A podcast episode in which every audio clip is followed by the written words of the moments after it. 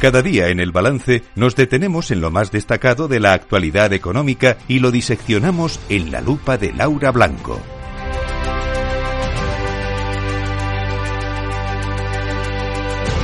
Laura Blanco, buenas noches. Buenas noches, Federico.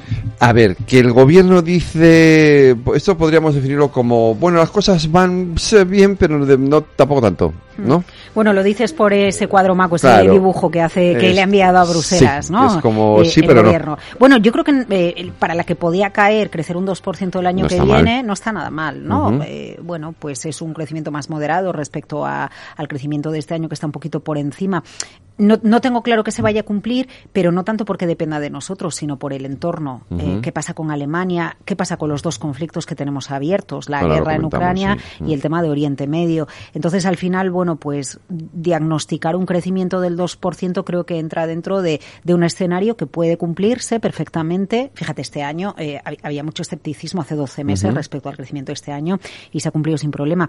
Y, luego donde yo observo mucho optimismo no es tanto la reducción del déficit y la deuda, que también, pero al final si la economía está creciendo, bueno, pues es más, es más fácil reducir esas partidas que miramos con lupa, como el incremento de los ingresos, el incremento de la recaudación, ya sea por IRPF, ya sea por cotizaciones sociales, porque quizás una de las alarmas, avisos, uno de los warnings que eh, dio recientemente, por ejemplo, la semana pasada Luis de Guindos desde el BCE o el propio Banco de España era cuidado si la inflación se modera, los ingresos por impuestos, los ingresos fiscales, también se van a reducir. Y de momento el escenario con el que trabajamos es de un incremento de la recaudación. Se reducirán unas partidas, pero mientras el empleo aguante.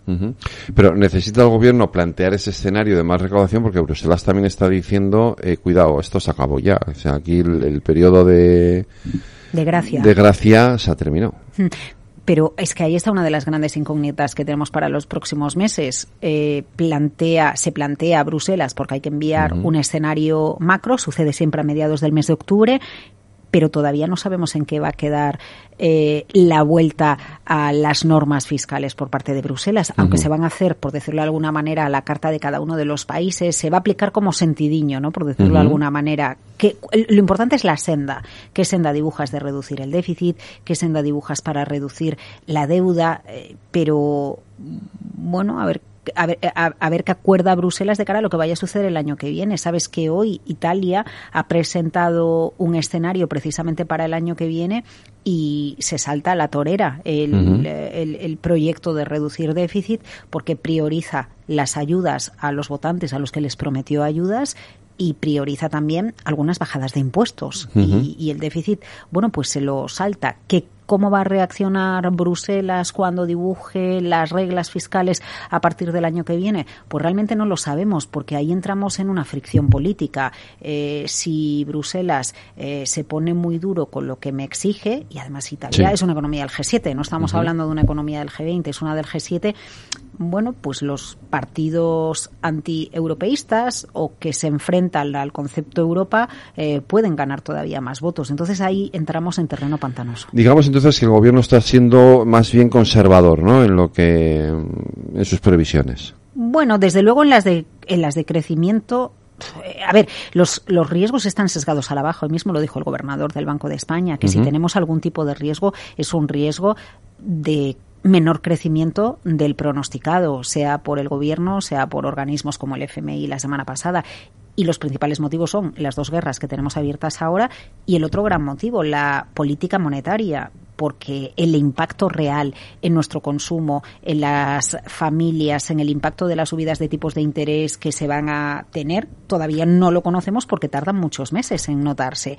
Y por lo tanto, eh, bueno, pues realmente lo que puede suceder es que el año pasado crezcamos menos porque se consume menos, porque se pide menos crédito, en definitiva porque las subidas de tipos de interés que nos han crujido ya en las hipotecas a tipo variable tengan efecto real en la economía todavía el año que viene. Y el efecto realmente, Fede, si el gobernador del Banco de España no es capaz de diagnosticar cuál es el impacto real o cuándo tendremos todo el impacto eh, en, nuestra economía, más difícil que lo hagamos nosotros. Ellos al final tienen datos. Y eh, tienen datos, lo único es que hay una cuestión que está ahora mismo sobre la mesa que es lo que nos plantea la mayor de todas las incertidumbres, que es qué va a ocurrir. Eh, pues más o menos lo de Ucrania ya está, lo estamos descontando, pero, pero ¿qué pasa ¿qué va a pasar en Gaza? Es que esto, claro, no lo sabemos ni tú, ni yo, ni nadie. Entonces, este es, este es el Bueno, y el papel de Irán o el papel del estrecho de Hormuz, ¿no? Al final lo que más nos puede tocar, no sé si es tanto el conflicto en Oriente Medio como el impacto que puede tener en el mercado del petróleo, porque Qatar sí que es un exportador importante de petróleo, porque entre, eh, porque, porque entre esos países está el estrecho de Hormuz por donde pasa una parte crucial de todo el petróleo de todo el mundo, porque Irán es el quinto exportador de petróleo de la OPEP, el primero es Arabia Saudí. Eh, al final, como el conflicto se recrudezca, va a tener más impacto en el precio del petróleo. Un precio del petróleo que, fíjate, la primera semana de desde que se desencadena la guerra, jamás Israel, y el precio del petróleo sube, depende del barril, un 6, un 7% aproximadamente. Y ahí, y ahí se detiene un un poco, como diríamos en Galicia, a velas vir, a ver, qué, es, a ver, qué es lo que sucede eh, en la reacción de países como Irán. Ya sabes que el propio Biden ha suavizado su tono respecto a la posibilidad de respuesta que tiene Israel. Así que mm, no, sabemos si, si, si se va a frenar un poquito la reacción de Israel o, o Irán, con las declaraciones que hizo el fin de semana, va a encender más el conflicto y va a acabar afectando al precio del petróleo, porque como acaba afectando al precio del petróleo, nos acaba afectando a todos. Eso es el mayor riesgo ahora mismo, ¿no? Que es que ese, que ese precio del petróleo se dispare por encima de los 100 dólares, que es el miedo, ¿no? Y entonces sí que nos metemos en un escenario muy complicado. Y fíjate, el petróleo a su vez se mueve en un equilibrio, ¿no? Hay la, la, magia un poco de la economía y lo difícil de pronosticar la economía. Eh, si hay tensión, el precio del petróleo puede subir. Lo bueno en relación a otros conflictos, por ejemplo, en los años 70 o con la guerra de Irak, es que ahora Estados Unidos es independiente independiente energéticamente, entonces no hay tanta presión en el mercado, pero por otro lado tenemos a una economía que se está desacelerando, no en Estados Unidos, pero sí en Europa. ¿Qué va a poder más en el precio del petróleo?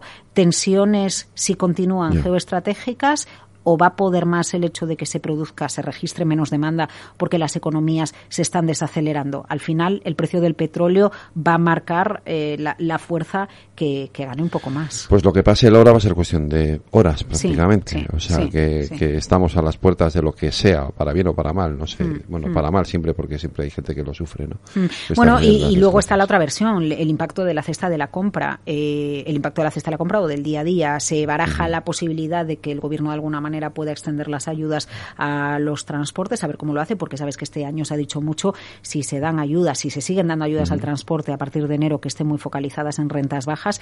Eh, pero luego al final la subida de las materias primas eh, y las tensiones geopolíticas acaban arrastrando los precios al alza, arrastran los precios al alza de otras materias. Hoy mismo la OCU nos decía que hay un porcentaje elevadísimo de población que ha reducido el consumo de pescado, el consumo de carne, el consumo de aceite de oliva, porque al final todo esto va en cadena. Cuando no es el petróleo son los fertilizantes, cuando no son los fertilizantes es la cadena de suministro y por una cosa u otra, pues al final pagamos más en la cesta de la compra. Así es, efectivamente. Bueno, vamos a estar muy pendientes de todo esto a lo largo de esta semana aquí en la lupa contigo, Laura Blanco. Buenas noches. buenas noches. Buenas noches. Buenas noches, Federico. Buenas noches.